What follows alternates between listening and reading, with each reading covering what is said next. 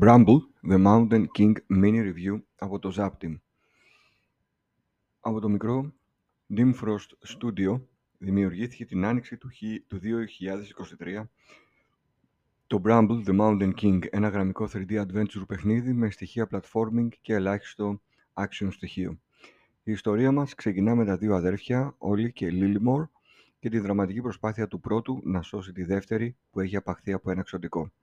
Μέσα από την πορεία αυτής της προσπάθειας, ο αρχικά αδύναμος και φοβισμένος Όλι θα ανακαλύψει τις δυνάμεις του που έκρυβε μέσα στη ψυχή του, με μόνο του όπλο μια πηγή φωτός. Θα ατσαλώσει το χαρακτήρα του, θα καταπνίξει το τρόμο για το άγνωστο και θα υπερνικήσει τη φοβία του για μάχη. Τα σκηνικά και όλο το ιστορικό του παιχνιδιού είναι επηρεασμένο από σκανδιναβική μυθολογία. Τέρατα, ξωτικά, αερικά, τρόλ και κάθε λογής παραφυσικά πλάσματα θα ανακαλύψουν με δραματικές συνέπειες για τα ίδια την αποφασιστικότητα του όλη να σώσει την πολύ αγαπημένη του αδερφή. Συνάμα, σύμμαχοι και φίλοι θα δώσουν ένα λιθαράκι βοήθεια στο νεαρό αγόρι να πορευτεί μέσα από τις δυσκολίες που θα συναντήσει στον αφιλόξενο κόσμο. Οι πρώτες σκηνές είναι παραμυθένιες σε έναν όμορφο και φιλόξενο κόσμο, καθώς όμως ο ήρωας θα προχωρά, θα ανακαλύπτει τη φρίκη, το φόβο και την αγωνία, μέσα από σκληρά και ομά σκηνικά. Ο κόσμος είναι καταραμένος. Τα τέρατα κυριαρχούν και οι άνθρωποι είναι απελπισμένοι μέχρι σε σκάτων. Σύντομες ιστορίες μέσα από το ξεφύλισμα βιβλίων θα δώσουν στο παίχτη μια γενικότερη εικόνα του αφελόξενου περιβάλλοντος.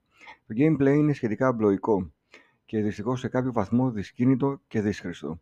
Λίγοι και ανέμπνευτοι γρίφοι, εύκολα εμπόδια και δομικό σκαρφάλωμα δεν θα δυσκολέψουν, αλλά ενδεχομένως θα απογοητεύσουν έναν πιο απαιτητικό παίχτη.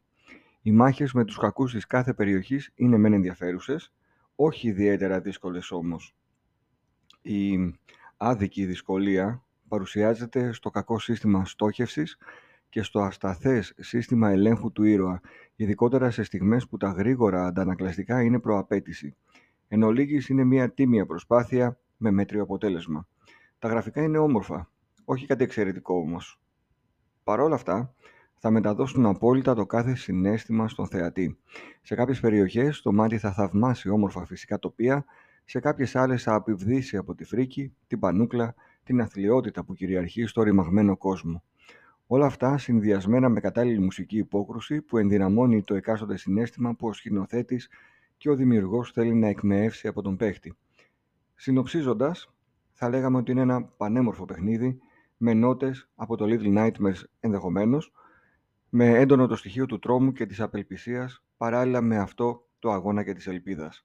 Σκανδιναβική μύθη, όμορφα δοσμένη και εκτεθειμένη σε μια αξιόλογη προσπάθεια που αξίζει να κερδίσει την προσοχή μας.